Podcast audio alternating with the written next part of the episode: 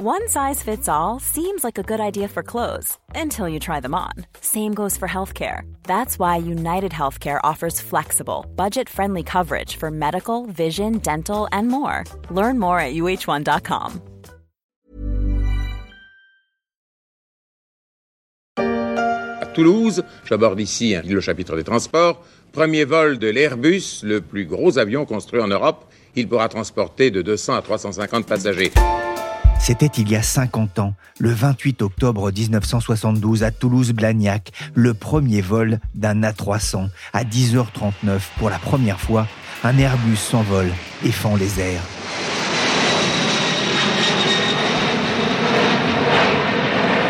Le début d'une folle aventure mêlée de joie, mais aussi de défis, comme celui du Covid, qui a malmené tout un secteur, une crise qui n'a pas empêché Airbus de devenir le leader mondial de l'aéronautique civile, alors qu'une autre tempête approche déjà à l'horizon, celle du défi climatique.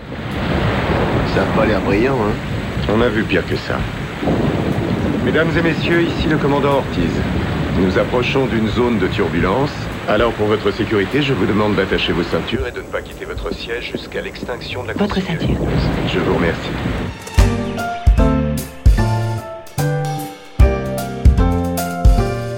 Je suis Pierrick Fay, vous écoutez La Story, le podcast d'actualité de la rédaction des Échos.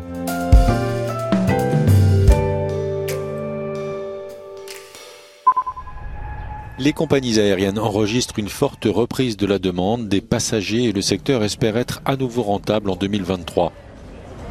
Après deux années de Covid, les pertes cumulées devraient passer de plus de 42 milliards de dollars en 2021 à moins de 10 milliards cette année. Les compagnies aériennes se portent bien, reconstituent leurs revenus et maîtrisent leurs coûts. L'Association du transport aérien international IATA dressait le portrait ambitieux et rassurant d'une industrie clouée au sol dans les premiers instants du Covid. Les pertes se réduisent enfin. Une bonne nouvelle aussi pour les constructeurs d'avions et notamment pour Airbus. Bonjour Anne Bauer. Bonjour Pierrick. Vous êtes journaliste aux échos, spécialiste de l'aéronautique et de la défense. Alors d'abord, comment se porte Airbus dans cette période post-Covid? Bah écoutez, ils se portent étonnamment bien, si on peut dire. Ils ont évidemment le trafic aérien étant arrêté pendant deux ans, ils ont eu deux ans de perte en 2019 et 2020. Mais l'année 2021, qui est un peu celle de la reprise du trafic, pas encore au niveau normal, leur a permis de dégager des bénéfices records c'est-à-dire les plus gros bénéfices de toute leur histoire, à 4,2 milliards d'euros. Par comparaison, Boeing a perdu 4,4 milliards la même année, je crois. Donc, euh, vous voyez l'écart. Après, ils ont livré euh, pas mal d'avions et pour cette année, a priori, tout se présente bien. Ils sont sur une tendance de hausse de livraison d'avions. Ils doivent en livrer à peu près 700 cette année. Leur canet de commande est plein. Il n'y a pas d'obstacle majeur. Euh, il prévoit une, euh, pour cette année encore un bénéfice record, euh, un bénéfice opérationnel, c'est-à-dire pas net, hein, mais de l'ordre de 5,5 milliards, ce qui est quand même un très gros chiffre. Ça veut dire que c'est quasiment une rentabilité brute de 10% pour un groupe qui fait 55 milliards d'euros. Alors on peut se demander pourquoi ils vont bien après une telle crise, bien sûr, mais on peut dire qu'ils ont pas mal passé la crise et en grande partie, il faut le dire, parce qu'ils ont bien géré, ils ont bien anticipé, fermer les usines au bon moment, les réouvrir au bon moment, etc. Mais aussi, il faut quand même le dire, parce que l'État les a quand même grandement aidés. Et je pense que tout le secteur aérien a été très, très aidé pendant cette période difficile. Airbus a su euh, en profiter, le faire bien, c'est-à-dire que grâce au chômage partiel, aux prêts garantis de l'État, à toutes les mesures qui ont été prises, ils ont géré leur équipe au plus fin et au mieux. Et aujourd'hui, ils arrivent à produire leur Airbus malgré les difficultés de la chaîne d'approvisionnement, malgré euh, bon l'énergie qui coûte cher, malgré la crise des composants, malgré tout ça. Enfin, il y a toute une comme d'autres. Hein. Ils ont une chaîne d'approvisionnement qui sort de la crise et qui a un peu de mal à se remettre en place et en route. Mais ils arrivent à appuyer sur l'accélérateur et donc à livrer beaucoup et donc à dégager des profits. Et eh oui, 667 millions d'euros de bénéfices sur le seul troisième trimestre, une solide performance financière. C'est féliciter la direction du groupe qui est en passe de tourner la page du Covid. Airbus parle tout de même d'un environnement opérationnel complexe. Hein. Vous en parliez, Anne, avec ces difficultés d'approvisionnement et cette crise de l'énergie qui monte. Mais le groupe, qui produit surtout en euros et vend en dollars, bénéficie aussi de la forte hausse du billet vert, un avantage compétitif face à son concurrent Boeing. On peut dire aussi euh, qu'Airbus profite des, errances de l'américain? Disons qu'en profiter, c'est pas les erreurs de Boeing qui ont fait le succès d'Airbus. On va dire ça comme ça. Mais c'est vrai qu'en comparaison, euh, bon, Airbus a souffert de la crise du Covid qui a arrêté le transport aérien, mais au-delà, il n'y avait pas de problème majeur. Et Boeing, ils ont effectivement, en plus de la crise du Covid, euh, accusé la crise du 737 MAX. Ils ont eu plus d'un an d'interruption sur leur euh, Dreamliner, qui est leur euh, avion plus long courrier. Euh, Boeing, ils ont quand même accumulé une série d'erreurs ou de malchance, ou d'erreurs peut-être de stratégie, mais bon, voilà.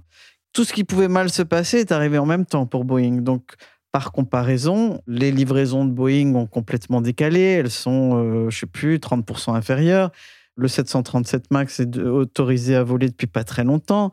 Boeing a pris beaucoup de retard. Après, ils ont aussi un avantage, Airbus, effectivement, qui pour l'instant est bénéficiaire, c'est qu'ils étaient plutôt plus forts dans les moyens courriers et Boeing plus fort dans les longs courriers.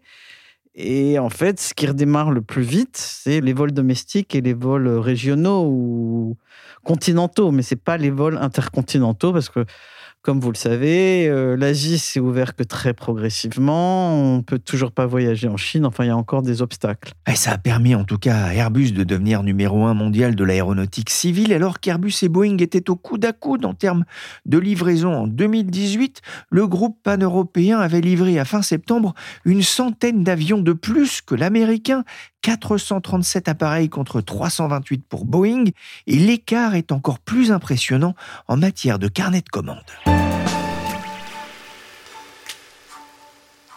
Anne, Airbus, c'est aussi une activité dans la défense. Quel est l'impact de la guerre en, Ukraine sur les perspectives de cette activité? Alors, Airbus a une activité de défense euh, qui représente euh, à peu près 10 milliards de chiffre d'affaires sur 50 milliards de chiffre d'affaires. Défense et espace vont pas bénéficier de la guerre en Ukraine, hein, mais la guerre en Ukraine euh, oblige tous les États européens à accélérer leurs dépenses, à augmenter leurs dépenses de défense. Dans le carnet d'activité d'Airbus, ça peut avoir des retombées. Normalement, ils ont des commandes qui étaient déjà en hausse de 15%, je crois, l'année dernière. Je pense qu'ils ont devant eux quelques années de prise de commandes assurées aussi dans la défense. Alors, ils sont pas dans les secteurs de la défense les plus malins, si je puis dire. Ils ont un peu raté le virage du drone. Ils ont un avion de transport aérien qui est tellement sophistiqué, tellement bien que personne ne l'achète parce qu'il est trop cher. Vous voyez ce que je veux dire Ça n'empêche pas qu'ils n'ont pas forcément les bons programmes. Par contre, dans le spatial, ils ont des belles perspectives. Il y a beaucoup de dépenses dans le spatial aujourd'hui beaucoup d'intérêt, un projet de nouvelle constellation européenne. Là-dessus, ils sont bien placés. Donc l'un dans l'autre, c'est une activité qui est importante pour eux et qui devrait être plutôt en croissance dans les années qui viennent. Airbus est sorti renforcé de cette crise, avec l'aide notamment de l'État.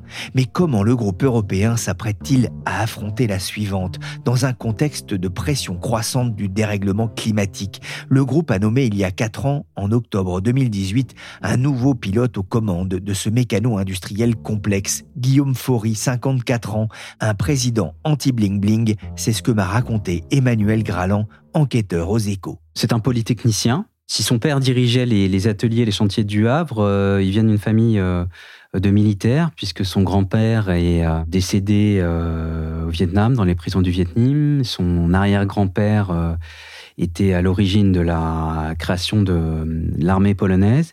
Il a fait Polytechnique et puis ensuite Supaéro, c'est quelqu'un qui fuit un peu les signes extérieurs euh, de richesse. Euh, il était connu pour euh, sa 4L rouge à Polytechnique. Et quand il était à Supaéro, c'est aussi quelqu'un de très curieux qui n'hésite pas à sortir des cadres. à Supaéro, Il avait changé de binôme pour être aussi en binôme avec euh, un super-héros et non pas le, avec la trentaine de polytechniciens qui étaient euh, dans sa promotion. Donc quelqu'un d'assez ouvert, curieux intellectuellement, qui est devenu ensuite ingénieur d'essai en vol à la DGA, puis qui ensuite a rejoint Eurocopter pour faire carrière dans l'aéronautique. Et depuis 2019, c'est le président exécutif d'Airbus. Ce qui est intéressant, c'est qu'il n'était pas favori pour euh, succéder à Tom Enders, le patron emblématique d'Airbus. C'est vrai. Mais deux phénomènes euh, ont joué en sa faveur. Il a en quelque sorte bénéficié d'un concours de circonstances pour prendre la tête d'Airbus. D'une part, il y a eu une guerre des chefs en 2017 entre le président Tom Enders et puis euh, le patron de la branche avions commerciaux, Fabrice Bégier. Et puis, il y a eu également l'impact des enquêtes pour corruption de deux organismes, le Serious Fraud Office britannique et le Parquet national financier, qui, en grosso modo, ont fait le vide euh, au sein d'un groupe qui a été traumatisé par l'enchaînement de, ces enquêtes. Beaucoup de cadres sont partis. Et l'avantage de Guillaume Faury, c'est que durant la période qui était euh, sous enquête par le SFO, il était chez PSA, c'est-à-dire entre 2009 et 2013 il est euh, parti chez PSA où il était directeur RD. Donc il n'était pas concerné par euh, les enquêtes euh, pour corruption. Vous racontez d'ailleurs dans les échos week que lorsqu'il est revenu chez Airbus après son passage chez PSA, il garait sa 308 noire au milieu des nombreuses Mercedes des cadres. Chez Airbus, il prend aussi rarement les jets.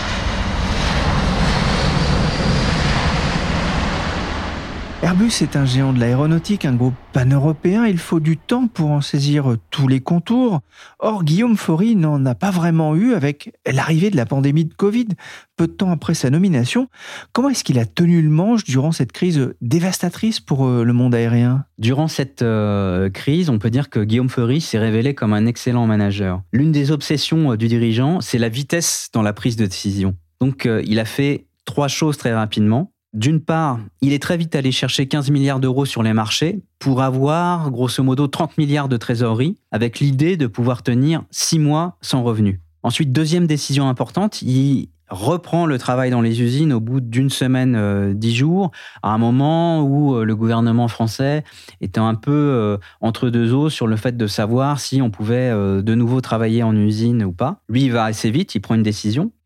Et puis, euh, autre décision importante, il va réduire les cadences d'un tiers au mois d'avril et il va faire office de vigie pour toute la filière. Il va caler l'ensemble de la filière aéronautique sur ce rythme. C'était une décision qui n'était pas facile à prendre parce que, euh, à l'époque, en 2020, on ne savait pas trop dans quelle mesure est-ce que les compagnies aériennes prendraient livraison euh, des avions ou pas, dans quelle mesure il fallait faire travailler les usines, comment allait évoluer la demande. C'était pas évident du tout.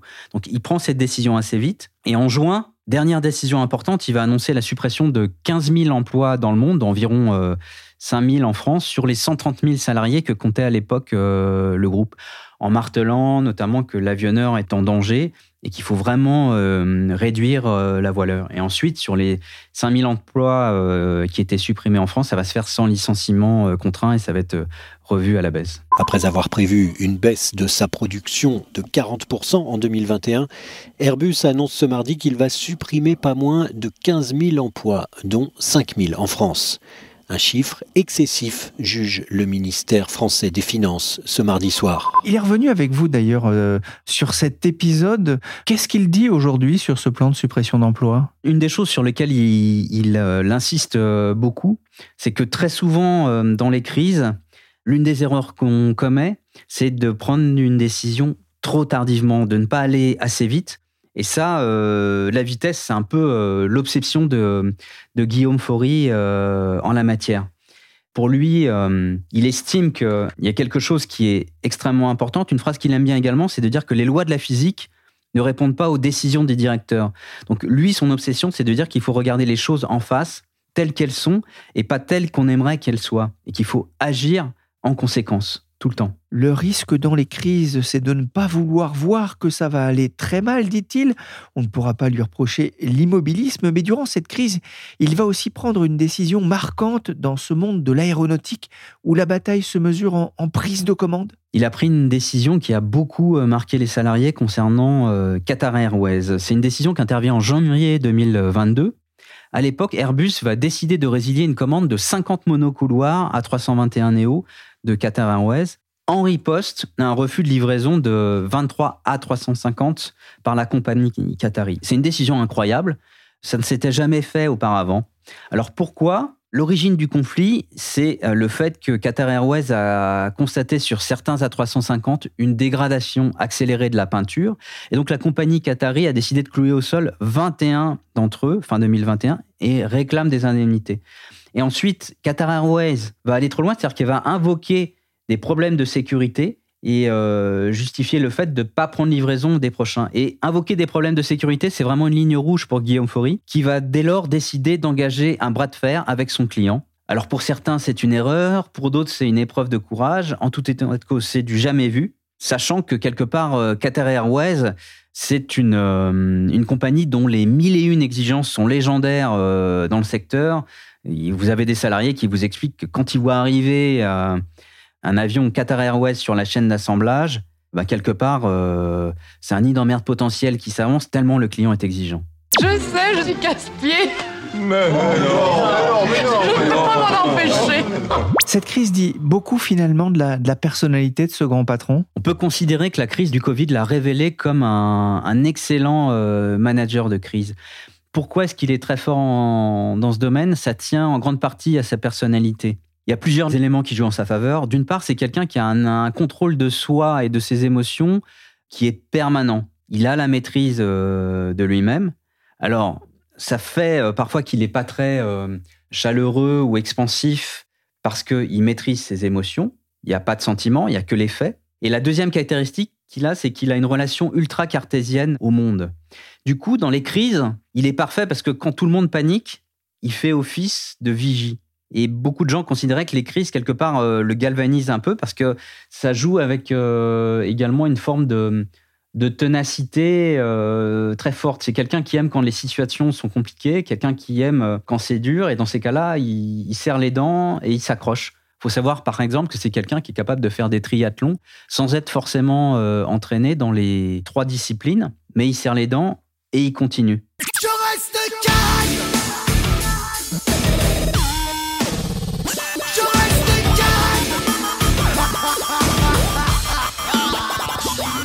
Le contrôle de soi, un homme qui ne perd jamais ses nerfs, prendre du recul, ne pas surréagir, même dans les situations les plus graves, comme ce sinistre 29 avril 2016. L'hélicoptère, un Super Puma, revenait d'une plateforme pétrolière en mer du Nord. Il s'est écrasé sur l'île de Touroy, près de Bergen, la deuxième ville du pays. Une partie de la carcasse a été retrouvée à une vingtaine de mètres des côtes. Des morceaux se trouvaient également sur la terre ferme, d'où s'échappait une épaisse fumée. Selon des témoignages, l'appareil est parti en vrille avant de s'écraser. Le crash de cet hélicoptère Super Puma fera 13 morts. C'est un épisode marquant, Emmanuel, de son histoire lorsqu'il était encore patron d'Eurocopter c'est un peu quand le pire du pire euh, arrive pour une entreprise, euh, à la fois parce que quand il apprend euh, la nouvelle, il y a d'abord un choc émotionnel, il y a des questions qui se posent dans la tête de tout le monde sur l'origine de l'accident, et puis le fait que le Super Puma, qui est concerné par le crash, c'est un hélicoptère qui pèse très lourd dans les comptes d'Airbus Hélicoptère. Et ça intervient alors que euh, l'entreprise affronte à la fois une, une, chute des commandes du secteur pétrolier et puis une satisfaction euh, client euh, qui est en berne. Donc au moment où l'ensemble des cadres essayent de travailler pour redresser l'entreprise, etc., c'est un peu comme si le pire du pire arrive et le ciel vous tombe sur la tête. Et quand il apprend cette nouvelle, il est dans une réunion, il pousse le téléphone mobile à la personne qui est à côté de lui pour lui donner l'info, et ensuite, eh ben, il continue la réunion. Il va maîtriser son émotion tout au long de la réunion. Il demande au directeur technique euh, de sortir pour aller s'occuper de l'événement euh, immédiatement. Mais c'est là où il va beaucoup marquer les gens autour de lui, de par le self-control qu'il va garder, le fait de ne pas paniquer, le fait de rester une vigie pour les équipes et de continuer à indiquer euh, la direction à suivre, les actions à prendre et à rester méthodique et à ne pas céder à la panique et à ne pas perdre ses nerfs quelque part. Oui, réagir à chaud, hein, ce qui peut amener à la prise de, mauvaises décisions ou en tout cas de, de, décisions inappropriées en temps de crise. En pleine crise du Covid, justement, il va prendre une autre décision importante pour aborder peut-être la prochaine crise climatique, cette fois pour l'aéronautique, accusée de participer au, réchauffement de la planète En septembre 2020, il va prendre une décision euh, clé. Il va annoncer l'avènement d'un avion à hydrogène euh, pour 2035. Alors, c'est une décision euh, qui paraît assez hallucinante à l'ensemble de la filière à l'époque, parce que ça suppose un lancement de programme en 2027 ou 2028, alors que les défis technologiques sont absolument colossaux. Beaucoup de gens, notamment à l'époque, vont juger que ce calendrier est tactique parce qu'en juin, l'État a débloqué euh, une aide de 1,5 milliard d'euros euh, dédiée à l'avion vert. Donc, avec cet objectif, beaucoup perçoivent cette euh, annonce comme une sorte d'alignement d'Airbus sur les annonces gouvernementales. Mais n'empêche, avec cette annonce, ben, Airbus se distingue de Boeing et prend un lead sur le thème de l'aviation décarbonée, et puis répond dans le même temps aux questions de flight shaming qui montent en Europe. Euh, le flight shaming hein, qui nous vient notamment des pays scandinaves et qui est la honte de prendre l'avion en fait. Et ça, c'est une problématique importante aussi, euh, notamment euh, pour convaincre finalement les, jeunes de s'intéresser à ce monde de l'aviation. Cette décision, ça permet de répondre au flight shaming à deux niveaux. D'une part, montrer que la filière a décidé d'agir pour réduire très concrètement ses émissions de carbone en vraiment en n'ayant pas peur euh, de décisions euh, radicales.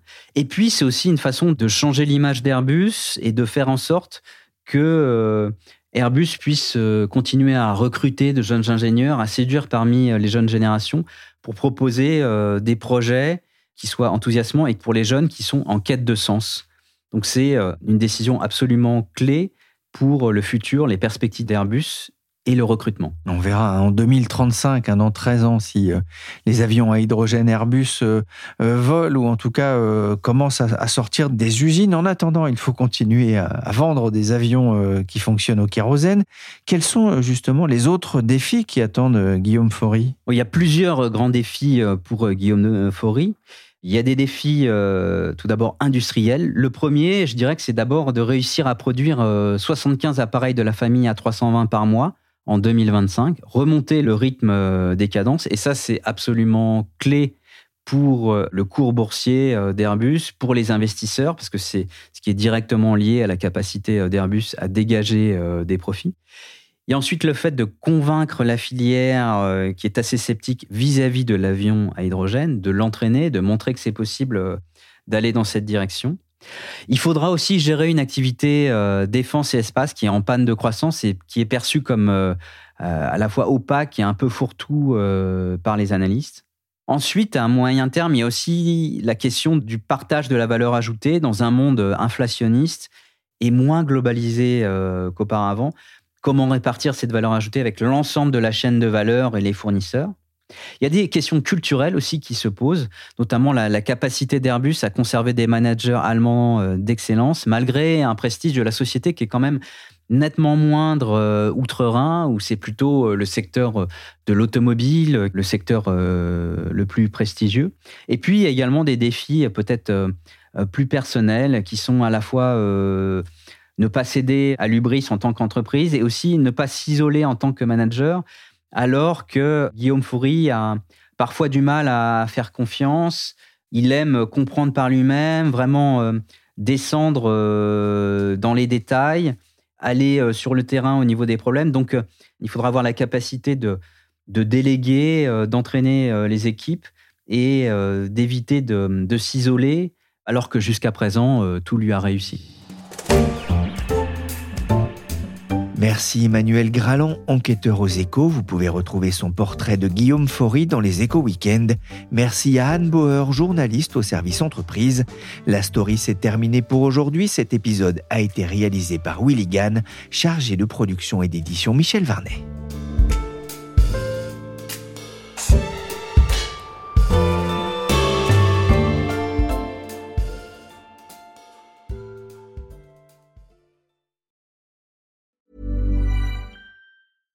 Small details are big surfaces. Tight corners are odd shapes. Flat, rounded, textured, or tall. Whatever your next project, there's a spray paint pattern that's just right. Because Rust new Custom Spray 5 in 1 gives you control with five different spray patterns. So you can tackle nooks, crannies, edges, and curves without worrying about drips, runs, uneven coverage, or anything else. Custom Spray 5 in 1 only from Rust Mom deserves the best, and there's no better place to shop for Mother's Day than Whole Foods Market. They're your destination for unbeatable savings, from premium gifts to show-stopping flowers and irresistible desserts. Start by saving 33% with Prime on all body care and candles. Then get a 15-stem bunch of tulips for just $9.99 each with Prime. Round out Mom's menu with festive rosé, irresistible berry chantilly cake, and more special treats. Come celebrate Mother's Day at Whole Foods Market.